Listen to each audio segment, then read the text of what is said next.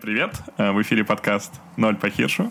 Подкаст, который делаю я, Ростислав, просто парень и мой замечательный соведущий Квантум, основатель литературного научного журнального панк-клуба «Сцисей». Сай-сай он читается. Он читает сай-сай, но каждый раз, когда я читаю его вслух таким, у меня прям сердце болит. Прямо Почему? моя э, мои интеллигентные предки, дворяне, они прям плачут кровавыми слезами, когда я произношу это вслух.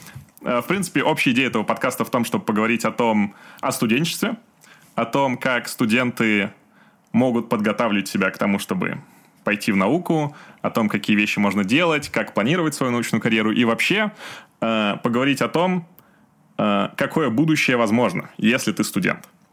А, Потому что, допустим, когда я учился в российском вузе, то я вообще не был в курсе ни про стажировки, ни что вообще делать со своей судьбой, можно ли как-то это эксплуатировать, как-то использовать свой студенческий статус. А оказывается, так же как э, силовик может получить квартиру в Москве за определенные действия, так и ученый, будучи государственным служащим, может получить э, очень неплохой буст карьере. И вообще, мне кажется, что э, в современном мире карьера ученого это такой социальный лифт, который действительно может тебя поднять.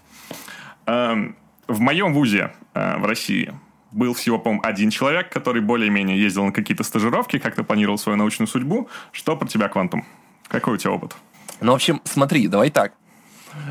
Есть Вика Коржова, есть подкаст ее с чумным доктором.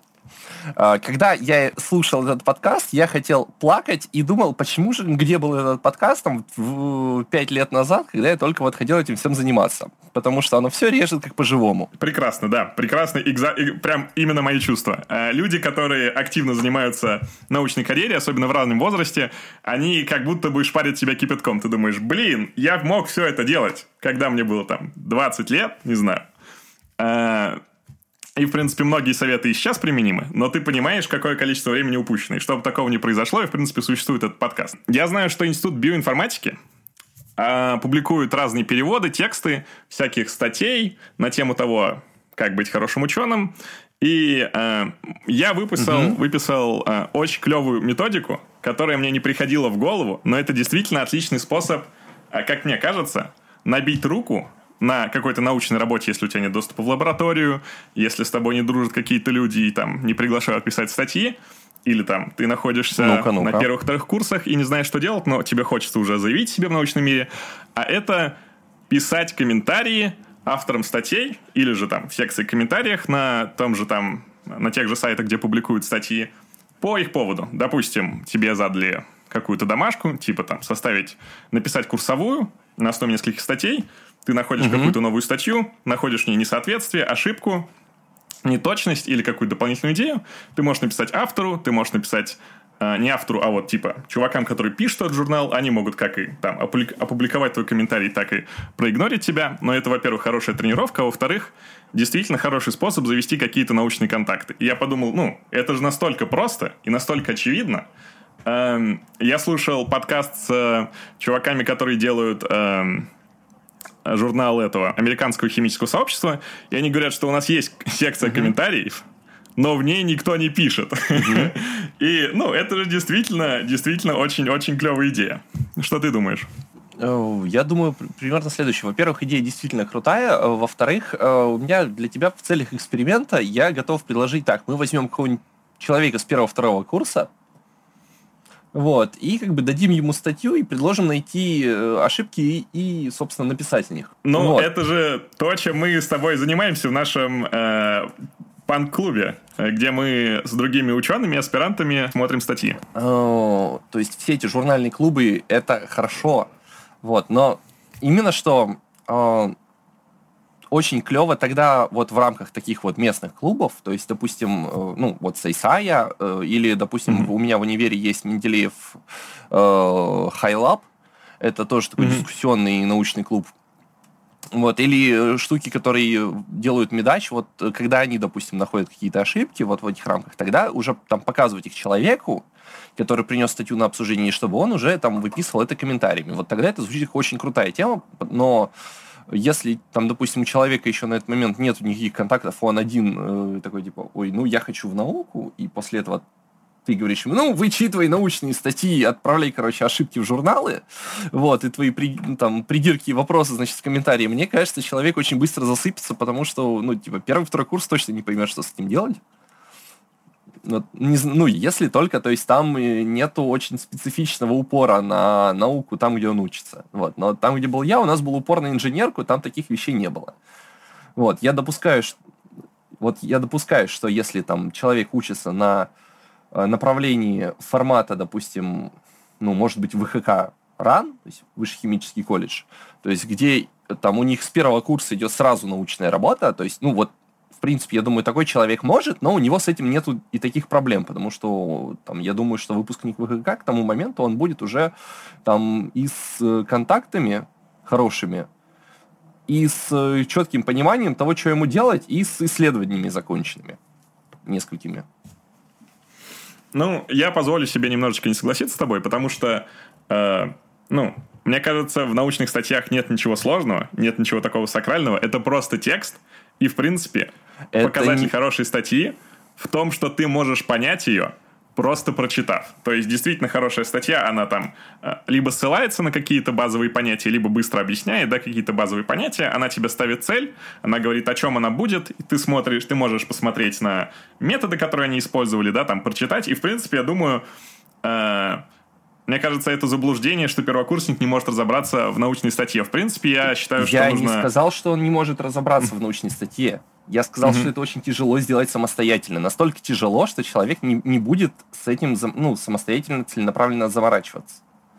Но мне кажется, люди не будут с этим заморачиваться, только если у них в голове будет мысль о том, что это слишком тяжело. Звучит как какой-то коуч, коучевский бред, да, типа, ты должен это сделать. Я, я не вижу в этом ничего сложного. И, э, опять же, могу представить себе, не знаю, там, себя на первом курсе, который мог бы открывать какие-то простые статьи и что-то там почитывать, пописывать, изменять в них. Э, более того, найти, найти какое-то какое маленькое несоответствие, какую-то логическую ошибку довольно просто. Благо, научных статей сейчас публикуется много. Ну и, в принципе, читать научные статьи – это хорошая привычка для любого специалиста, не только для ученого, но там и для инженера или для доктора, если вы медицинский доктор. Хорошо, давай тогда мы по фану с тобой э, забьемся на следующее. Мы возьмем с тобой по статье на семинар – Э, не, ну, и разберем статьи, которые не будут касаться химии. Окей, э, мы можем это сделать, но нам, как не химикам, потребуется больше времени для того, чтобы влезть в методы, в методологию всего этого, да, и так далее. Но мы можем действительно это сделать, я не думаю, что это будет очень сложно. Э, опять же, зависит от того, какие статьи мы возьмем. Если мы возьмем с тобой... Статьи же разные бывают. Смотри, бывают узкоспециализированные какие-то вещи, а бывают ревью, которые, ну, в принципе, очень обширные и э, требуют от тебя там базового понимания или какой-то школьной программы. Ну, смотри, я думаю, э, именно, ну, э, взять статьи, которые про именно исследования. Ну да. То есть там, мы взяли вот это и угу. там, нашли и померили. Вот, по такого рода статье взять, как бы, и там, на семинаре... Не, мы можем с тобой это сделать. Я к тому, что, ну, студенту, который хочет э, приобщиться к научному миру или как-то о себе заявить, или найти каких-то контактов, да, э, он же действительно, ему не обязательно mm-hmm. брать именно исследовательские статьи или статьи, завязанные на каком-то, э, завязанные какой-то э, э, научной технике, с которой он не знаком, да, он действительно может взять какой-то ревью или... Э, какие-то просто, просто размышления. И если это хорошая статья, хороших статей довольно много, он действительно смог бы э, внести какой-то вклад или даже не поправить кого-то, не исправить что-то, а начать дискуссию с кем-то и показать, посмотрите, э, я читаю ваши статьи, я разбираюсь, и, может быть, ему там предложат стажировку или о нем просто его запомнят. Э, ну, мне кажется, что имеет смысл брать статьи не, ну, ну, как бы руководствуясь, опять же, двумя критериями. Это то, во-первых, что ты учишь, Потому что, например, э, допустим, когда ты изучаешь ту же самую органику, очень полезно взять там э, несколько э, новых там, работ и посмотреть, что там сделали. Вот. И как это проводили на практике. Вот. Потому что так это обычно очень разрозненно можно получать информацию. А так ты как бы берешь что-то, что у тебя идет небольшой надстройкой поверх того, что ты уже имеешь. Вот. И это будет в целом полезнее, если ты будешь ну, просто какие-то абсолютно рандомные статьи брать. Понятное дело. Разумеется, разумеется. Вот. Надо брать статьи именно по своей специальности или близкой к своей специальности. Тем не менее, одна из мыслей, которая мне понравилась, э, опять же, говоря о... Все, кстати, все тексты, на которые мы сегодня ссылаемся, будут приведены в описании. Вы сможете с ними ознакомиться. И, в принципе, это подкаст не, не пересказ текстов, которые мы прочитали, а лишь вычисление самых интересных моментов, которые нам показались. Они все достойны вашего прочтения. Эм, одна, одна из идей, которая была указана вот в этом тексте от эм, Института биоинформатики, эм, там была идея в том, что отличие науки сегодняшней от э, науки, которая там была 20-30 лет назад, э, заключается в том, что она становится более междисциплинарной, и, в принципе, клевые э, PI, да, там, принципал инвестигаторы, э, клевые завлабы, это люди, которые могут работать на стыке наук, понимать большое количество концепций, ну и развивать себя в больших областях. И мне, несмотря на то, что это очень контроверсная идея, что полно людей, которые э, хороши исключительно за счет того, что они очень глубоко уходят Э, в какую-то область, э, идея мульти, мультидисциплинарности мне очень импонирует, скажем так. Не знаю, тяжело с этим прям совсем согласиться, потому что, по-моему, по моему впечатлению, примерно там 50 на 50 приходится, что на довольно узкоспециализированных, что на э, междисциплинарных, потому что, ну, то есть, что там, что там, у тебя непаханное поле работы будет. Типа, будь ты ну, стараясь, что максимально широко выбирать тему, ну, то есть именно на стыках наук, что ты там в ту же классическую органику будешь зарываться, угу. там все равно у тебя будет огромное количество вещей, которые там еще нужно открывать, открывать, открывать. Вот. Вот. Э, то есть я очень долгое время тоже был приверженцем того, что там мультидисциплинарность, все дела, вот пока вот не столкнулся с там, я уже не помню, как зовут человека, но который вот именно что был таким закостенелым органиком, и он показывал там э, моменты, насколько я помню, на примере Судзуки. Вот. Угу. Судзуки да, да, да. Вот, угу. что вот э, там это никак не назовешь там мультидисциплинарностью, но э, в самой этой реакции, в том, что дальше, и в том, какие там исследования на, на основе этой штуки идут, они все равно там э, очень сложные, очень интересные и как бы очень нужные. Вот. И что междисциплинарность тоже это хорошо, но вот без э, такого тоже как бы ну, нельзя выкидывать. Вот, вот. И в этом плане, мне кажется, что вот, ну, это, не знаю, как мода, короче. Вот раньше было про то, что вот ты учишь что-то одно, надо учить это, а потом вот сейчас э, несколько последних лет все про междисциплинарность говорят. То есть, ну, это, ну, что так, что так. Вот. А, как бы по факту все равно все идут туда, где им нравится. По крайней мере, остаются. Это правда, это правда. Я лишь хотел сказать, э, привести к тому, что обычно вузовская программа заточена на то, чтобы сделать из студента очень узкого специалиста, и если он хочет идти мульти, мультидисциплинарность, то это его собственная задача и его собственное планирование, и это дополнительная работа, которую он должен совершить. И, ну, разумеется, он совершает ее в ущерб своей узкой специализации, да, ну, вероятнее mm-hmm. всего. Э, но это то, что-то, о чем, о чем, во всяком случае, можно подумать, потому что, э, разумеется, всякие разные вузы устроены по-разному, но э, из того, что я встречал, обычно действительно вузы подготавливают очень узких специалистов и всячески поощряют, когда человек прям сужает свою область знаний до какой-то одной, одной стези. Хотя Прикольно. многим это может нравиться. Я ни в коем случае не осуждаю таких людей. Не, просто у нас, насколько я помню, у нас э, почти всегда есть э, выбор из того, идешь ты в инженерию или в как бы, более такую фундаментальную науку. Угу. Вот. И на некоторых факультетах там даже, там, ну, не, скажем так, не один вариант развилки. Окей, есть. окей, хорошо. Да, я вот. также слышал, что в России ты после бакалавра можешь поступить на мастера на любую другую специальность. Это правда? О, да, но бесплатно только на ту, по которой ты заканчивал бакалавр. А, надо платить. Окей. Не знал. Таки да. Очень, кстати, эм, эм, мои эм, соседи и одноклассники очень сильно удивились, ой, одноклассники, одногруппники очень сильно удивились, когда узнали, что в России есть как бюджетные места, где ты так просто поступил, так и платные. У них просто голову разорвало от этого, потому что как так? Вот. Э, на самом деле, мне кажется, что вот эта двойная система образования, где часть мест бесплатная, часть платная, она действительно очень хорошая и помогает, э, действительно помогает людям, которые там не смогли оказаться лучшими из лучших, все равно преследовать своих, свою мечту по какому-то обучению, если у них нет денег. Вот. О, если ну у них вот есть знаешь, деньги. Э, вот тоже в разных вузах по-разному, но, например, у нас на, ну, на групп, на Мгм. специальность, скажем так, может быть 50 платных мест, о, ну, бесплатных, бюджетных, Мгм. вот, и 10 платных. Мгм. Вот, то есть, ну, тут э, явно не про лучшие из лучших. Ну, а сколько поступающих? Ну, где-то 60. Ну, условно говоря, там, может, чуть больше, там, э, 80. Ну, даже если, короче, 120. Мгм. Все равно, там, когда, ну, условно говоря, первая половина это не лучшие из лучших.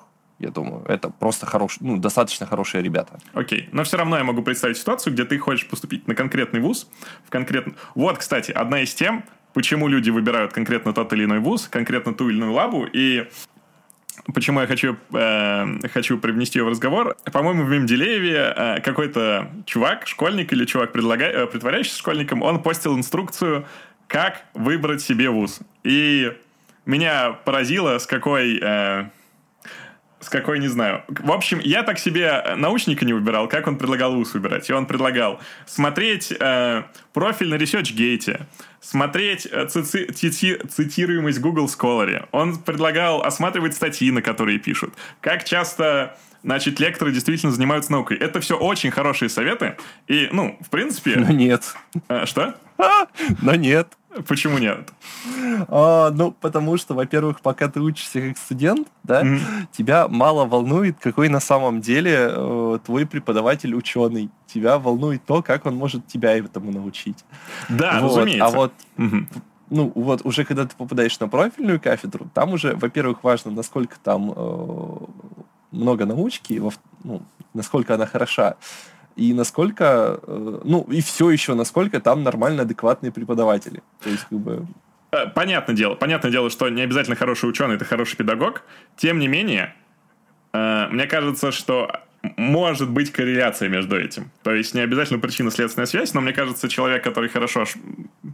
Опять же, очень обширная тема. Э, Человек, который хорошо публикуется, не значит, что он хороший ученый. Я прекрасно это понимаю. мне все еще больше нравится тот вариант, что ты, э, ну, что самый лучший вариант э, выбора вуза это по отзывам тех, кто там обучался. Ну, с поправкой на то, что э, люди считают, что вуз, в котором они учились, самый лучший. То есть ты смотришь на то, какие работы они делали, Мгм. как они их проводили как защищали. Мгм. Вот. Там, э, и что из этого дальше вышло. Ну, и опять же, куда они после этого пошли. То есть, если там э, большой процент после этого идет там на, э, допустим, PhD за границу спокойно валят, то, Мгм. ну, это показатель того, что там как минимум готовят людей, которые, ну, или ставят их в такие условия, когда человек может взять и отправиться на PhD за границу Мгм. там, вот, э, в какую-нибудь такую престижную. Вот, если как бы как бы люди после этого все расходятся по там э, совершенно не профильным направлениям работать, вот, э, там совсем уходя из науки, ну, это тоже говорит о том, что это вуз плохой. Мгм. Да, разумеется, но с другой стороны, во-первых, хочу внести поправку, что э, я знаю людей, которые уехали на PhD за границу просто из каких-то... Я сам, я сам уехал в Германию из какого-то просто Ну, ни- я ни- говорю про процент и- людей. Я говорю про процент людей. Там, типа, Да. везде найдется человек, который как бы э, уедет туда, куда хочет. Везде найдется человек, который завалит все возможности. Я говорю про процентное соотношение. То есть, типа, фактор среды. Да-да-да, но я хотел бы ви- видеть больше людей, которые могут уехать сами, потому что хотят, а не людей, которых направили куда-то. Хотя, ну, в принципе, быть Ну, это направленным не куда-то, про это полностью хотят. легитимно. Мгм. Вот. Но, то есть, э, понятное дело, что если среда способствует, то будет выше процент. Это Вот. понятно. Если среда способствует, значит, скорее всего, вуз как бы он прилагает усилия к тому, чтобы выпускники были ну, сильными, как ученые. Мгм. Или как специалисты. Вот. Э, Вот и все. То есть, э, ну, то есть, э, Ну, у, у меня, у меня более, более такое э, скептическое мнение по этому поводу. Я не встречал еще вузов, которые бы действительно вот именно как, э, как институт, да, как э, сама организация была нацелена на то, чтобы подготовить э, студента к тому, чтобы он стал хорошим, хорошим выпускником, хорошим ученым, которые бы практиковали какие-то, целенаправленно практиковали какие-то штуки, где бы его обучали всяким soft skills, э, рассказывали ему, как про, не знаю, про синдром э, двойника, или как там, импостер, импостер синдром, синдром самозванца, которые бы рассказывали, как хорошо публиковаться и прочее. Я больше встречал всяких клевых людей, которые работают в этом вузе, которые, ну, самолично, добровольно тащат на себе э, такие обязанности. Понимаешь, о чем я? Ну, это потому, что само по себе слово soft skills у нас появилось относительно недавно.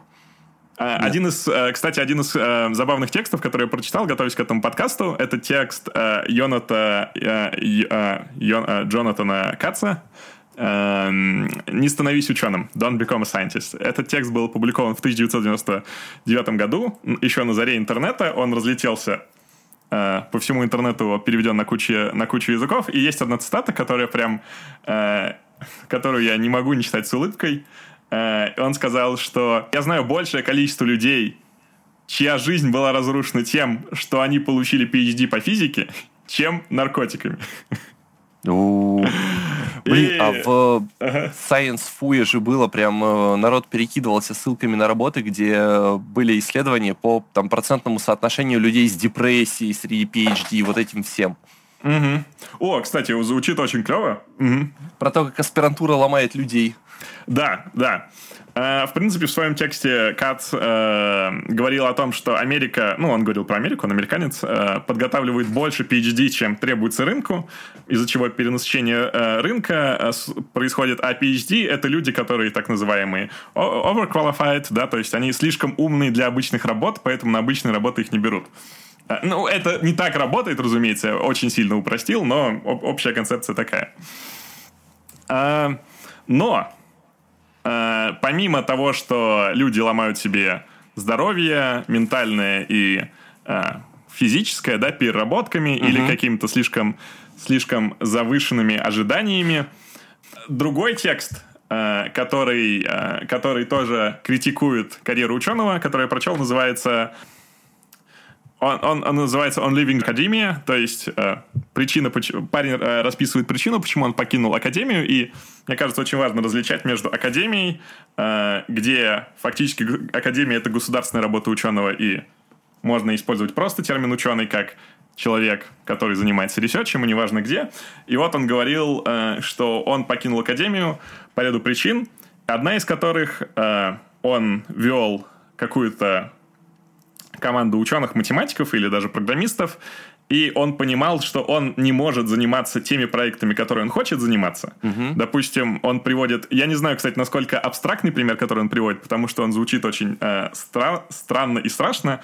Он рассказывал, что было, значит, какое-то исследование мокрых биологов, которые каким-то образом ходили, хотели помогать детям, спасать детей, угу. и им нужны люди были, которые сделают, э, сделают статистическую работу, потому что у них не было специалистов для этого.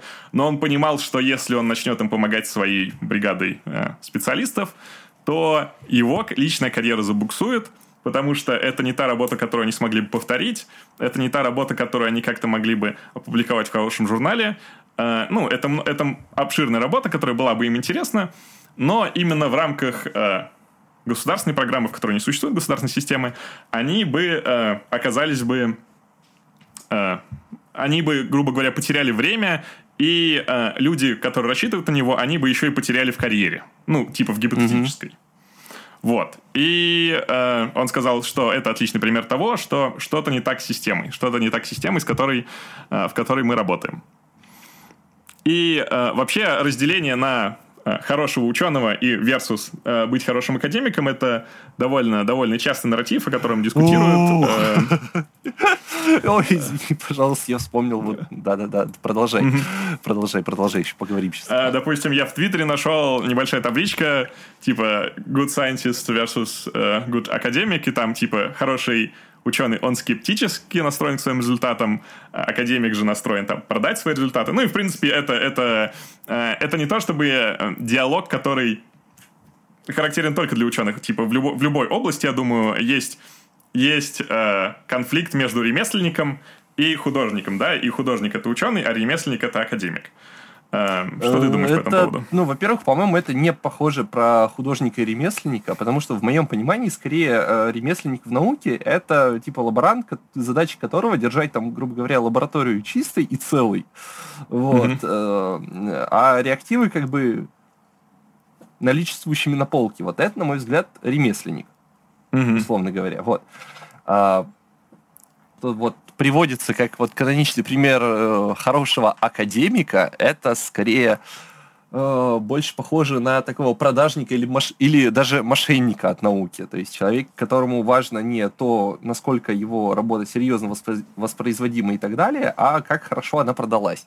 Вот. Там, и там перешла в цитирование, в гранты и в прочее, прочее. Это, во-первых. А во-вторых, mm-hmm. мне все еще очень кажется, что там очень, э, ну, вот, гипертрофированная полярность. То есть, э, сейчас давай пройдемся по этим пунктам э, про good scientist, good academics. Э, то есть, э, хоро... стереотипно хороший ученый у нас э, там, скептично относится к своим результатам, в противовес академика, который пытается кому-то как бы продать э, результаты своей работы, условно говоря. Э, то есть э, ученый у нас там осторожно, сейчас интерпрет Concilius Carefully, это у нас что я забыл? Conclusions. Conclusions. Он интерпретирует свои а, выводы очень а, осторожно. Очень осторожно, да. Вот, угу. там, академик, наоборот, он очень сильно как бы выделяет ну, свои, свое мнение, свои выводы, как бы и пропихивает их вот из серьезного это вот то, что я вижу, это то, что э, ученый должен, ну, публикует негативные результаты, угу. вот, а э, академик публикует только вот то, что ему стратегически выгодно, чтобы там было, что вот, смотрите, 100% наших э, исследований дало 100%, 100% хороший результат. То есть угу. ни, ни одного зафейленного... Вот, то есть вот это, вот это зло. А, потом э, ученый игнорирует социальный престиж, э, академик, наоборот, э, там ставит его как ну, авторитет на очень серьезное значение, да, вот тут тоже очень большой спор, там можно поднять тех же наших знакомых физиков, потому что вот они, например, говорят, что авторитет, вот сейчас авторитет это как раз-таки, к сожалению, очень важная штука в науке, и что во многом э, э, шарлатана от человека, который занимается маргинальной, но, ну, насколько это возможно, серьезной наукой, отделяет только авторитет. Вот, что такое маргинальная наука, ты же знаешь, да? Ну, ты имеешь в виду пи-хакинг, э, харкинг и вот это все, да? Пих... Ну, я, кстати, не знаю, что такое пи-хакинг. Эм, когда манипулируют статистикой таким образом, чтобы эм, чтобы твои данные выглядели репрезентативно. Нет, нет, нет. Маргинальная наука mm-hmm. это не про пихакинг, это наука, про которую еще, ну, там про область, про которую еще непонятно, она научная или нет. Вот. И она может примерно в равной э, ситуации оказаться как очень серьезной штукой. Вот так и э, не выдержать испытания временем, скажем так. Вот это называется маргинальная наука. Вот, то есть mm-hmm. это может быть просто человек, у которого идеи там либо пока еще бегут немножко впереди времени, э, или, допустим, он просто высказал идею, которая звучит бредово, но которая может на самом деле оказаться верной, либо, либо не оказаться с тем же успехом. Вот это все у нас маргинальная наука, то есть такой вот mm-hmm. самая остренькая часть. Вот, да, есть... я, я прекрасно понимаю, о чем ты, но хочу сказать, что вот эту область науки, где еще э, недостаточно, недостаточно результатов, чтобы делать какие-то однозначные выводы, и люди действительно продавливают свое мнение или свои гипотезы, э, теории авторитетом, это, ну, это очень важный разговор, но это все же не касается вот именно студентов первых-вторых курсов. То есть, Нет, ну, э, ну да, ну да, ну да. В, то, в то время как, э, в принципе, все вот эти э, нехорошие, в кавычках, практики э, хорошего академика, но плохого ученого, они, в принципе, практикуются и ну, на более приземленных областях науки, если ты понимаешь, о чем я. Угу. Ну, вот, скажем так, просто из всего этого списка, на мой взгляд, самое, вот, самое страшное – это про негативные результаты. Потому что у да. меня был ну, очень большой опыт того, как э, я провожу э, опыт с, ну, там, из-за обстоятельств, там, не со своей группой, а с другой, но там проводим опыт, нам нужно проводить, мы знаем людей первый день друг дружку. Вот. А, и у нас получаются э, очень плохие по статистике результаты. Вот. И люди боятся отнести их, э, ну, как бы предоставить их преподавателю. Там, типа, вот здесь вот у нас, там, допустим, э, слишком большое отклонение, вот здесь просто погрешность больше, чем нам сказали, должна быть. Вот. Вот, и мне пришлось там что-то, ну, очень довольно долго, минут э, там 20, убеждать людей, что в этом нет ничего плохого, что от этого никто э, там им не занизит баллы, но это, наоборот, покажет, что, ребята, вы поработали, наоборот, хорошо, вы учли то, как это выглядит, там, э, там нашли объяснение для этого дела, оказалось, что там насос плохо работал. Там в той установке для там, э, работы с псевдожиженным слоем. Вот. Э, но вот это прям у людей сидело в головах, что нет, оно должно, оно прям должно сойтись, хотя оно там сойтись не могло чисто физически. Вот вот, то есть, э, мне кажется, что в тот момент я сделал мир чуточку лучше. Э, на самом деле, это очень хорошая практика, когда проводится опыт, ну, все знают эти стационарные опыты, которые там тебе нужно подойти к остановке, выполнить какие-то, какое-то заданное упражнение, и, в принципе, есть ожидаемые результаты, то очень здорово, когда, мне кажется, когда студент публикует те данные, которые у него на самом деле получились, которые могут очень сильно отличаться от тех, которые должны получиться, а, начиная от того, что установка не может, может неправильно работать, заканчивая тем, что э, неосознанно условия эксперимента могут быть изменены студентом, да, и когда студент действительно публикует эти данные и описывает, почему это произошло, потому что, мне кажется, это очень-очень важно. И я вообще не люблю э, людей, которые даже в таких простых вещах подгоняют свои данные под то, что должно быть, хотя соблазн, честно сказать, очень-очень велик, ведь это сэкономит тебе вот э, самое лучшее, что по этому поводу я встречал, это вот э, в моем универе преподаватель по системам управления, э, он делает примерно следующим образом. У нас угу. есть порядка, по-моему, семи стендов, которые там работают в нескольких режимах с несколькими параметрами. Он каждому стенду вносит определенные исправ... ну, изменения в работу, но какое никому не говорит. Вот. И в итоге э, студент делает по методичке, у него происходит очень серьезное отклонение от заданного, у нас прям была ошибка, по которой прибор там, первого класса точности, грубо говоря, должен был пройти как неликвид. Вот. А, и была, ну, соответственно, тоже у группы был большой соблазн сказать, что, ну, типа, как-то там э, константу на подгон вставить, что, типа, все хорошо сошлось. Вот, до тех пор, пока я не позвал преподавателя, не сказал, что у нас, как бы, вот тут вот большая проблема, эта штука показывает совсем не то, что должна. Вот все приборы показывают менее точные, как бы, вроде как правильные вещи, а это нет. Вот, на что мне сказали, что типа все спокойно, так и задумывалась. Ваша задача описать то, что должно было быть. Если бы вы мне там все правильно показали, вы бы как mm-hmm. бы э, переделывали бы потом. Да, вот, звучит здорово. Главное, вещь. чтобы... Ну, тут все равно есть э, э, элемент того, что студент не знает, что данные изменены. Хотя, не... мне кажется... Ну, я думаю, да, студент не знает, практика, что да, данные изменены, практика. он кажется, что mm-hmm. это какая-то ошибка, возможно, которую допустил он. Mm-hmm. Вот. И тут важный момент, что надо об этом честно сказать. Вот. А, и как бы ты, говори, ты говоришь, и как бы и все оказывается не страшно. Это, наверное, вот мне вот кажется, если бы такое было в большем количестве вот самостоятельных работ, это бы потом бы помогало лучше, ну, как бы лучше себя чувствовать в лаборатории. Что если происходит какой-то факап, нужно как бы разбираться, почему это так, а не пытаться его затереть. У нас, кстати, э, у нас в эксперим... Э, в рамках э, экспериментальной практики угу. сделали экспериментальную студенческую практику, правда, пока для мастеров, я надеюсь, ее внедрят и для бакалавров тоже. Супер клевая. Угу. Всем рекомендую. Если вы слушаете нас и хотите устроить практи- практически работу в своем ВУЗе, отличный способ.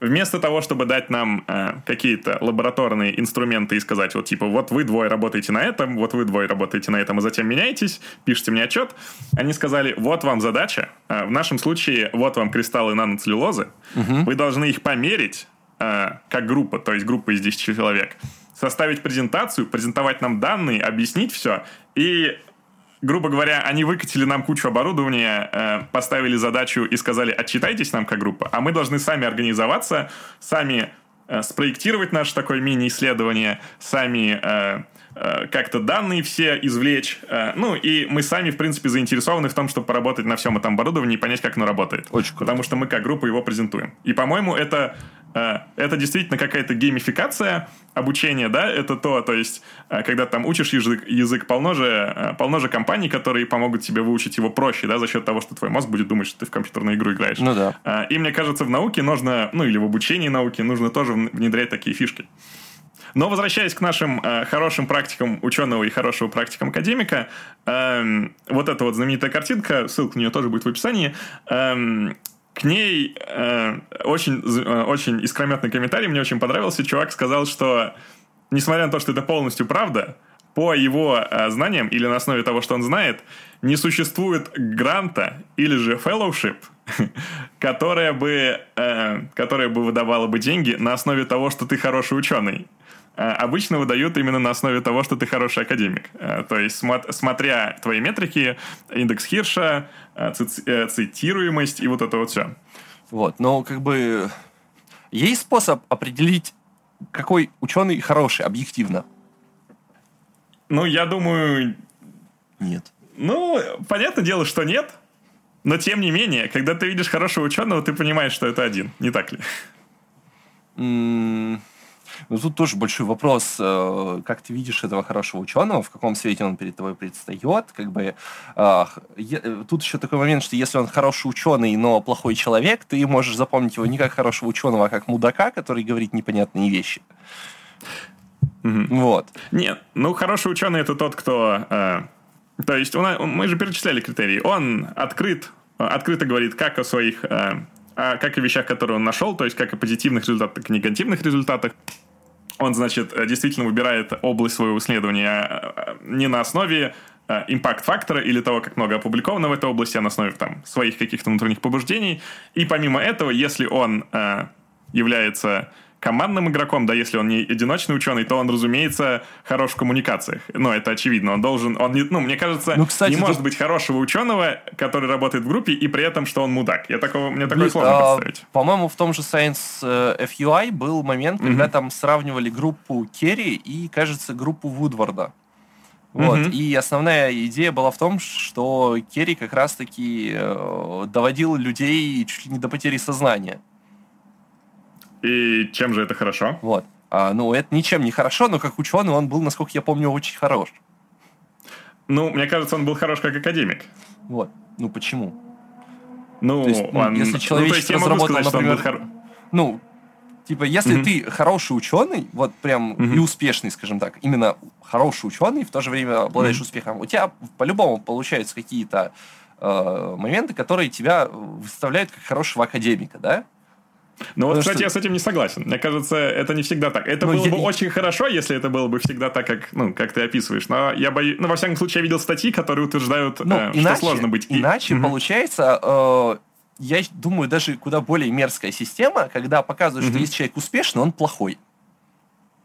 Ну нет, это тоже, это тоже неправильный вывод. Вот. Э, Разумеется, нет. Вот. э, вот, скажем так, вот эта табличка, она подводит под- к, к такому же примерно. Вот. Да, я понимаю, я Э, понимаю. И вот то, что ты сейчас отвечаешь, ну вот, на мой Мгм. взгляд, это тоже будет примерно про то же самое. И вот это тогда особенно будет плохо тем, что человек, который там это дело слушает или читает, он такой, а, ну, значит, надо, чтобы твой хирш был, ну, там, не очень высокий, иначе, короче, ты перестанешь быть хорошим ученым и станешь, э, в кавычках, хорошим академиком. Да, я понимаю, что, в принципе, to be a scientist и to be a good academic это два, это как раз-таки не два стула, да, на которые, и ты можешь сесть только на один из них. Нет, это э, больше пересекающиеся, наверное, э, круги Эйлера, и ты, по идее, должен быть где-то на пересечении их, чтобы быть успешным человеком. Э, тем не менее, тем не менее, хорошо, мне кажется, говорить о тех практиках, которые ты можешь применять, чтобы быть хорошим именно э, ученым и хорошим э, вообще человеком. Э, То есть одна из вещей, которые, э, ну, как бы, вот я придерживаюсь, что вот что это стереотипная система про хорошего ученого, что про хорошего академика, она ничего не говорит про то, какой, какой человек человек. Вот, то есть Ну да, к soft skills сам, оно имеет мало отношения, причем вот, ну, если исходить из той же веселой стереотипной таблички, то э, выходит, что у хорошего академика софт-скиллы должны быть развиты лучше, значит, он должен быть с меньшей вероятностью э, мудаком. Я, я понимаю прекрасно твой поинт. И, э, в принципе, мне кажется, ну, академия и вообще наука, она очень сильно изменилась за э, там, последние несколько лет, при том, что не очень изменилось наше представление об ученом. И действительно иметь навыки того, как ты умеешь продавать свое исследование, это очень-очень важно. И, в принципе, продавать — это не всегда негативная вещь. То есть э, мой любимый паблик ВКонтакте — это «Хема информатика», где э, я сейчас, к, несчастью, на подкасте не смогу вспомнить имена, э, публикуют очень интересные статьи, и мне как органику э, довольно, довольно интересно поглядывать, что там делают, что-то пробовать повторять, читать, в чем-то разбираться. И, ну, это же действительно хороший пример того, как человек... Эм, продает свою науку. То есть он занимается чем-то, за счет этого паблика он привлекает к себе новых студентов, за счет этого паблика он может привлекать внимание к своим статьям, э, генерировать больше хайпа вокруг них, значит, ну, генерировать да. больше грантов и развивать свою отрасль. Угу. И, ну, э, в принципе, если мы посмотрим на э, плохие практики плохих ученых, э, такие как вот p-hacking, э, тот же HARKing. Кстати, я совсем недавно узнал, что такое HARKing. Э, мне а слово показалось забавным. Э, когда ты формируешь гипотезу на основе полученных данных, mm-hmm. а не используешь полученные данные для того, чтобы подтвердить или опровергнуть свою гипотезу. Да. Э, в принципе, эти все практики, мне кажется, если мы говорим про большие журналы, про какие-то уважаемые журналы, они все в прошлом. Но если не в прошлом, то встречаются очень редко, потому что ученые, которые выросли, зная об этих проблемах, они выросли там в рецензентов, они выросли в, лю- в людях, которые Э, которые модерируют эти журналы, которые пишут эти самые статьи и знают, что так делать нехорошо и аморально. Э, тем не менее, я читал список, есть так называемый Open Review Initiative, инициатива, как мы должны, как научное сообщество, изменить систему ревью статей. И один из советов, который мне понравился, это если ты являешься чем-то ревьювером кого-то, всегда оставляй подпись Всегда, угу. если ты пишешь э, отзыв на чье-то ревью, то всегда подписывайся, чтобы этот человек мог вступить в такую дискуссию и понять, что тебе не нравится, либо что, что ты считаешь, ну, чтобы ты мог как-то расширить свои комментарии, или что он, может быть, тебя мог переубедить, что он здесь прав. Угу. Э, и не нужно прятаться за анонимностью, которую предлагают такие практики. Э, также они говорят, ну, там, типа, ребята, не делайте плохие вещи, э, публикуйте все свои данные в открытый доступ, что, мне кажется, тоже сейчас уже расхожая практика.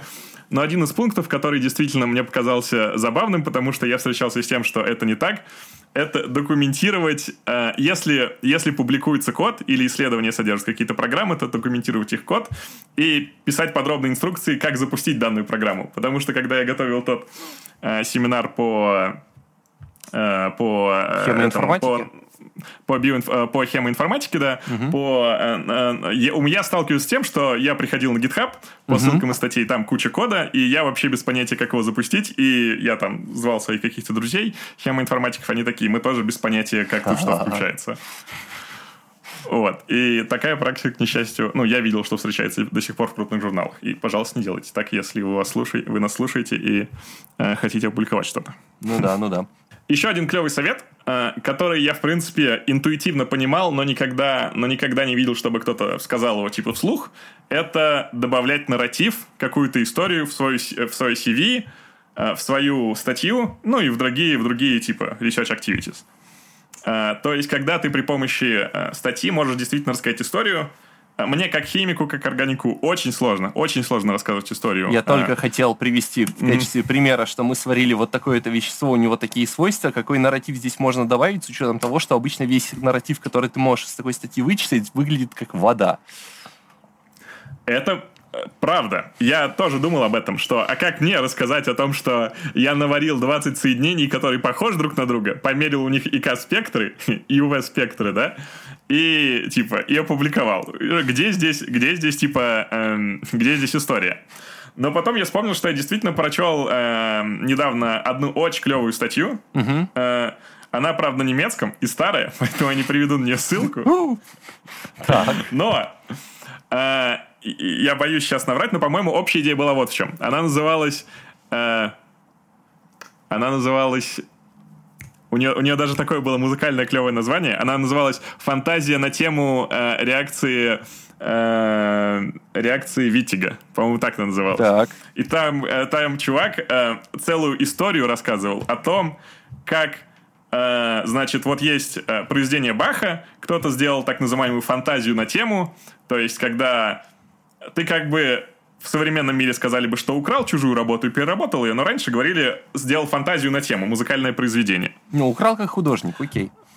Украл как, вот, как музыкальный художник, да. А, то есть это не ремикс, а именно фантазия. Ну, да, и он ну, там да, показывал, ну, да, ну, как а, в музыкальном мире какие-то известные темы, они, значит, переходят из одной, из одной в другую. И вот также он показал на примере а, именных реакций, как на самом деле а, реакция Витига э, которая, ну, мы называем Витигом не, не одну конкретную реакцию, а целую семью, да, угу. реакций, что на самом деле она должна называться по-другому, потому что эта реакция — это э, фантазия на тему какой-то другой реакции, которая была опубликована значительно раньше, и вся теоретическая база для реакции Витига была описана раньше.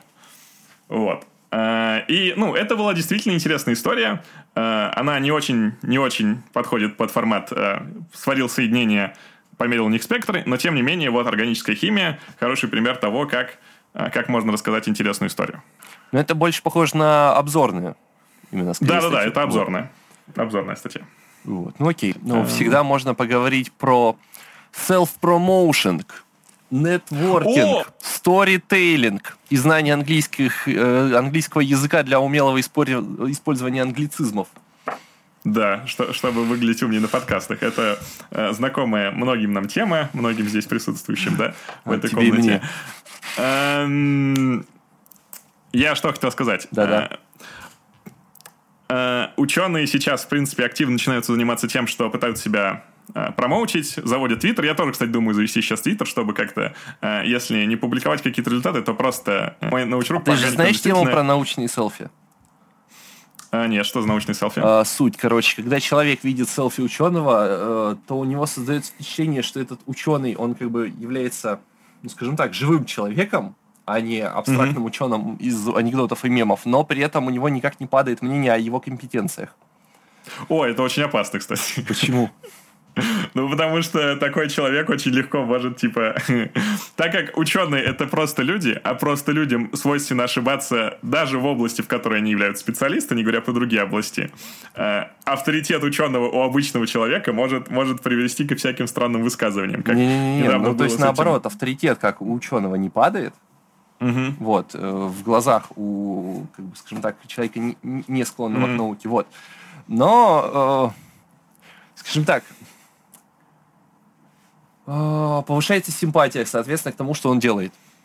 Mm-hmm, Поскольку, mm-hmm. ну, типа, нам иногда интересно посмотреть э, на то, что делают люди, именно вот как, как, как, как живые люди, а не там э, сухой отчет перед работой, да? Очень интересно mm-hmm. посмотреть на бэкстейдж.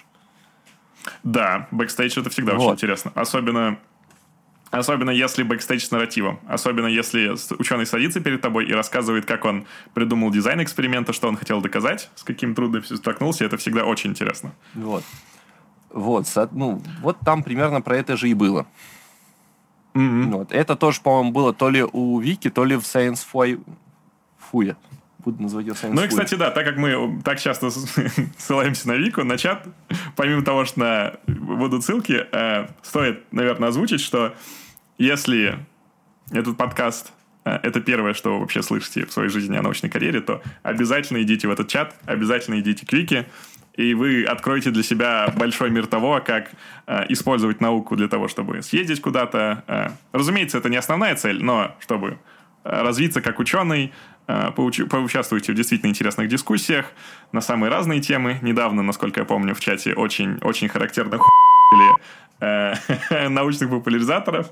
Это всегда, всегда интересно, всегда здорово, когда образуется сообщество, потому что у нас в культуре есть представление о том, что, что такое ученый. У нас есть люди, которые называют друг друга учеными, и люди, которые снаружи называют этих людей учеными. То есть можем говорить про ученых как про социальную группу. Тем не менее, нету какой-то, не знаю, дискуссии. А мы хотим повышать уровень дискуссии, уровень студенческой дискуссии, академической дискуссии в Восточной Европе, как, в принципе, э, и как и надо делать.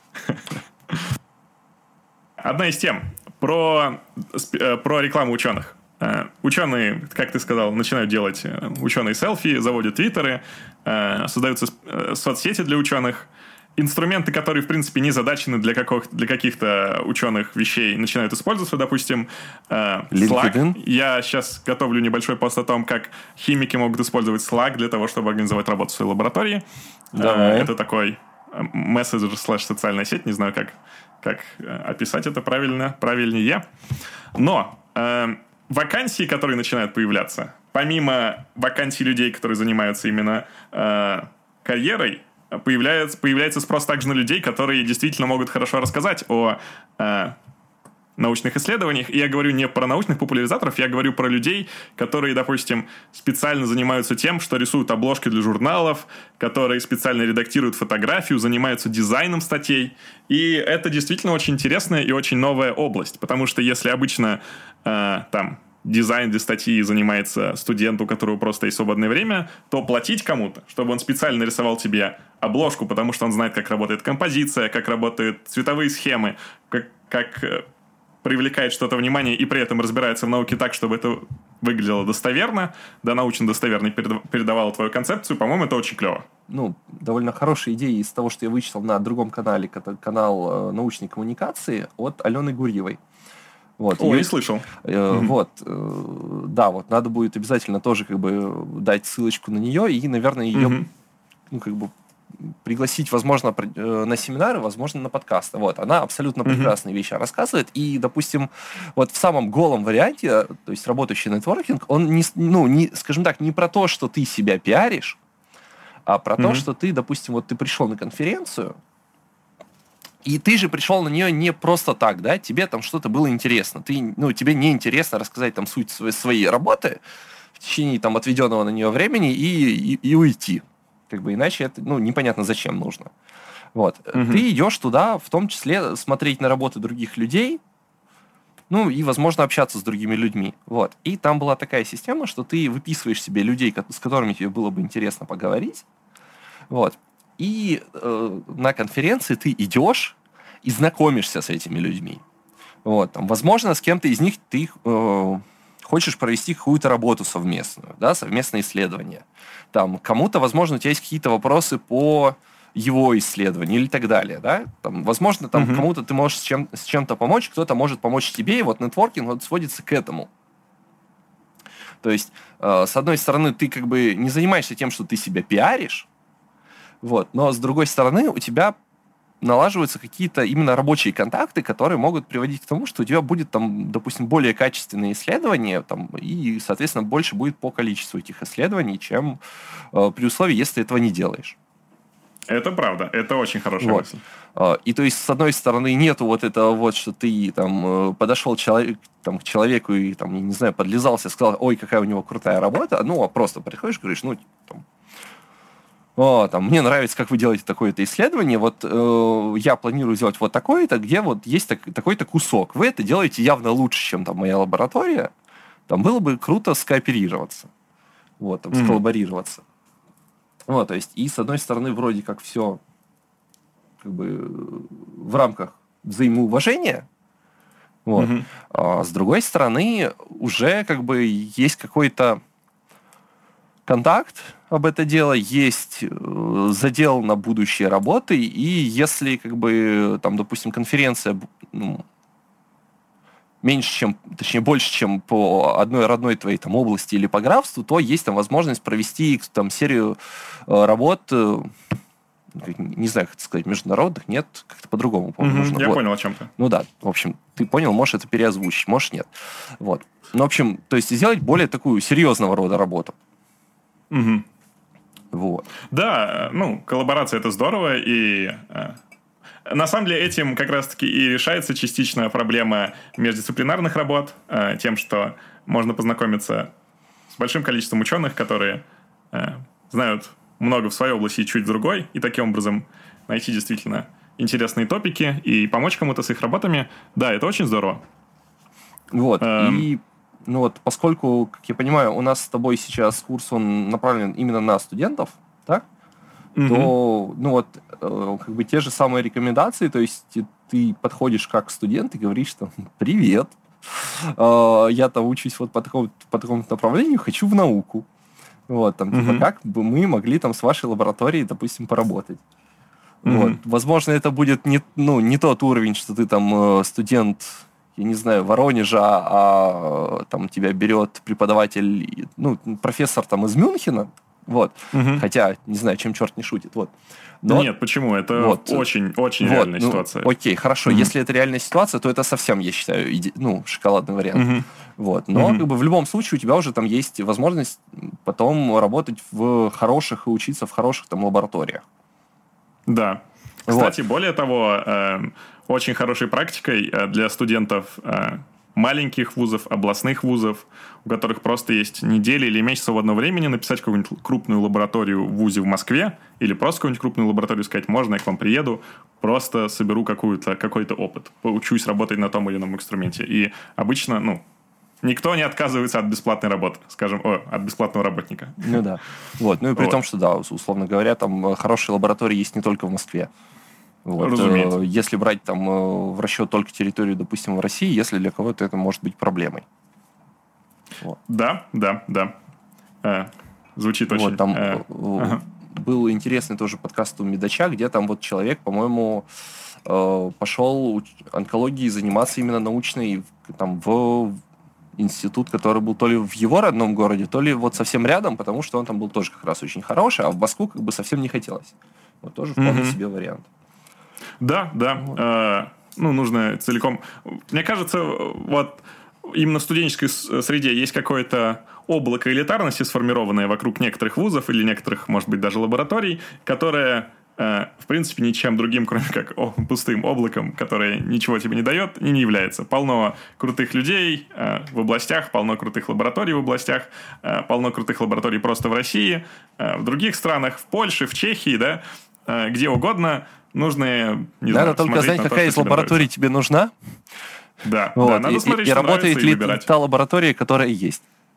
Да. Вот. Это, кстати, да, правда.